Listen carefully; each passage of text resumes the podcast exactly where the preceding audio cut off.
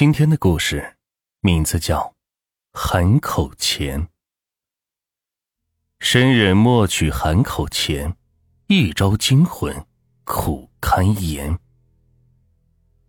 在河边洗澡的时候，一枚铜钱硌了马辉的脚。哎呀，康熙通宝！圆圆的铜钱表面是泛着绿色。马辉将铜钱是举过头顶，夕阳的余晖透过正中间那个四四方方的小孔，落到他的脸上。咦，你这是捡了什么宝贝呀？喊半天不理我。好友吴林拖着一片水花来到了马辉的身后，一把夺过他手里的铜钱，细细的瞄了瞄，笑容是渐渐僵了下来。这东西不值钱。吴林一怔。脸上是掠过一丝惊恐，奋力的将铜钱抛了出去，远处的水面上是溅起一朵小水花。哎，马辉跳起来阻止吴林，却是慢了一步。他回过头，一脸不悦：“你怎么就给扔了？值不值钱不重要，只是觉得它好看。再说，扔东西之前是不是得经过我的同意啊？”马辉一个猛子是扎入水底，像条灵活的鱼儿。朝着水花溅起的方向游去。不一会儿功夫，他将那枚铜钱是捞了回来。我劝你呀，赶紧丢了吧，这可不是好玩意儿。回到岸上，吴林还想伸手去抢那枚铜钱，马辉本能的缩回了手，打量着吴林。怎么说？吴林指着上游的河道，认真的说道：“这条河的两边都是山，在火化政策没有普及以前。”农村流行土葬，所以千百年来，每一座山上不知道埋了多少尸骨。雨水一遍又一遍的冲刷，坟墓里的东西一部分是流入了河道，有尸骨、傍身以及陪葬品。傍身的东西很多，比如金银细软、项链、手镯以及各种玉。你这刚捡到的铜钱，一般是入殓的时候含在嘴里的。嘿，差点忘了。你是搞风水的？马辉抹了一把湿漉漉的头发，脖子一扬。就算是坟墓里的东西，都沉在河底这么久了，有个毛的关系？你不知道？吴林压低了声音。传言，只有枉死的人才会在含口前上留下牙印，这怨念越深，牙印就越重。真的假的？马辉将信将疑的背过身去，仔细的打量着那枚铜钱。果然，正反两面同样的位置，三两颗牙印是清晰可见。你看，没骗你吧？吴林在他耳边悠悠的说道：“嗯，把它带在身上会怎么样？”马辉思忖了一会儿，好奇的问道：“这沾染怨气可不是闹着玩的。”吴林恼怒的喝道。哎呀，好了好了，我丢我丢，谁让你是我兄弟呢？不信你信谁？马辉说完，右手猛地一挥，一枚圆圆的黑影在空中划了一道抛物线，落入了河里。两天之后的一个夜晚，正在工作的吴林被一通陌生的电话打断了思路。谁呀？吴林恼怒的接通了电话。你认识马辉吗？他现在正在市第一人民医院。麻烦过来一趟。马辉，吴林的第一反应，对方十有八九是个骗子。听筒内传来医院各种仪器的嘈杂声。马辉，他什么情况？吴林愣愣的问道。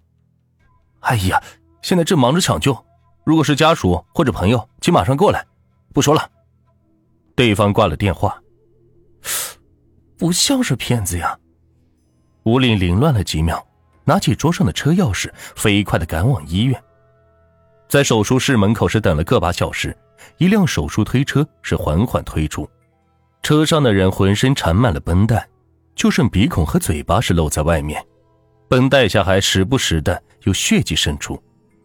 木乃伊一样的马辉，吴林差点没认出来，他紧张的追问医生：“大夫，我是他的朋友，现在什么情况？”这白天还好好的，怎么就？你是他的朋友啊？医生擦了擦额前的汗水，停下了脚步，眯着眼，一脸严肃的指着走廊尽头的缴费处：“先把手术费、住院费交一下，具体情况一会儿问护士。”吴林冲医生的背影张了张嘴，无奈的跑到了窗口，刷了信用卡。你的朋友也是命大，撞了货车，差点就没抢救过来。护士一边为马辉输液，一边回道：“撞车。”从接电话到现在，吴林的脑袋还是懵的。是啊，在市区开飞车，迎面撞上了对向车道的大货车，幸好是系了安全带，要不然人甩飞出去，那就根本不用送医院了。开飞车。吴林不敢相信，朋友当中开车最猥琐的就属马辉了。他会在深更半夜开飞车吗？你确定床上躺着的是马辉，光辉的辉？他一度怀疑自己是不是认错了人，盯着对方的鼻子和嘴巴许久，恨不得拆开纱布时看一眼。直到护士提着千疮百孔、血迹斑斑的衣服进来，吴林的疑问才得到了答案。但他还是一脸疑惑，这么多年的朋友，马辉开飞车的画面，他想都没有想过。破衣服的领口是露出一截红色的绳子，上面浸透了血迹。吴林不记得马辉的脖子上是挂过东西，他缓缓地抽出绳子，竟然是他丢掉的那枚铜钱。康熙通宝上面的牙印依稀可见。惊恐的吴林眉头一蹙，凝视着那枚铜钱。脚下没站稳，背靠着病床，一屁股坐在地上，脸上是青一阵白一阵，吓坏了护士。你哪里不舒服？护士一只手拿起对讲机，一只手探了探吴林的额头。啊，我没事。吴林的脑袋里飞速的捋着整件事情的来龙去脉。哎呀，你额头怎么这么凉？护士手抽了回去。一连串的疑惑，吴林想不明白，必须等马辉醒来才能问个水落石出。当晚，守在病床前的吴林总觉得身边是若隐若现藏着一个人影。三更时分，他去厕所的时候，镜子里的人影渐渐清晰，一个面色煞白的中年男人，身材魁梧，一脸胡渣，脑门上一个硬币大小的洞，四周的皮肉都翻了起来。男人穿着上世纪五六十年代的衣服，吴林在爷爷年轻时候的黑白照片里见过这样的装扮。男人透过镜子紧紧的凝视着吴林，嘴角冷冷邪魅的微笑甚是骇人。吴林表面装作镇定，其实心已经蹦到了嗓子眼，冷汗是浸湿了后背。你你是谁？吴林颤颤巍巍的尝试和男人沟通。对方的眼里是冒着寒光，没有应答。慌忙离开厕所，男人的身影紧紧的跟随着吴林。你想做什么？他停下脚步，肃然的瞪着一双大眼睛，微微颤抖的拳头捏得咯咯作响。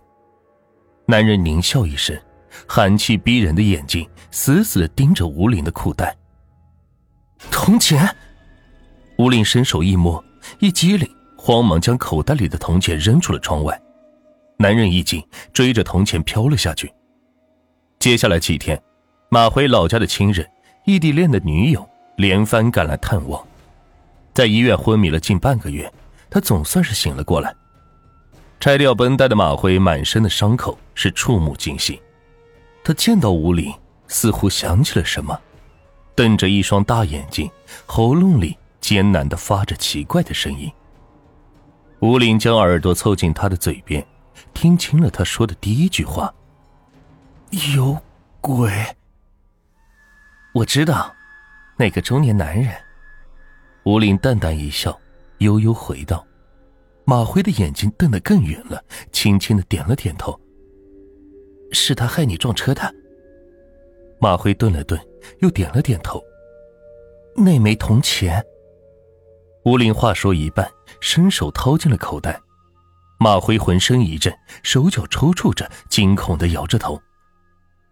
我说：“那枚铜钱已经丢了，今后你就带这个，五台山求来的护身符。这次教训之后，就不要乱带捡来的东西了。马辉听吴林这么一说，嘴角微微抽搐，安静了下来。回到家后，吴林打开百度，想查查关于那个男人的故事，可惜线索不够。那个年代被枪毙的人不少，网上的资料残缺，要想解读他的故事，简直是大海捞针。吴林觉得那枚铜钱丢在医院的花坛里不安全，想回去将它重新埋藏起来。无奈搜遍了整座花坛，铜钱不见了踪影。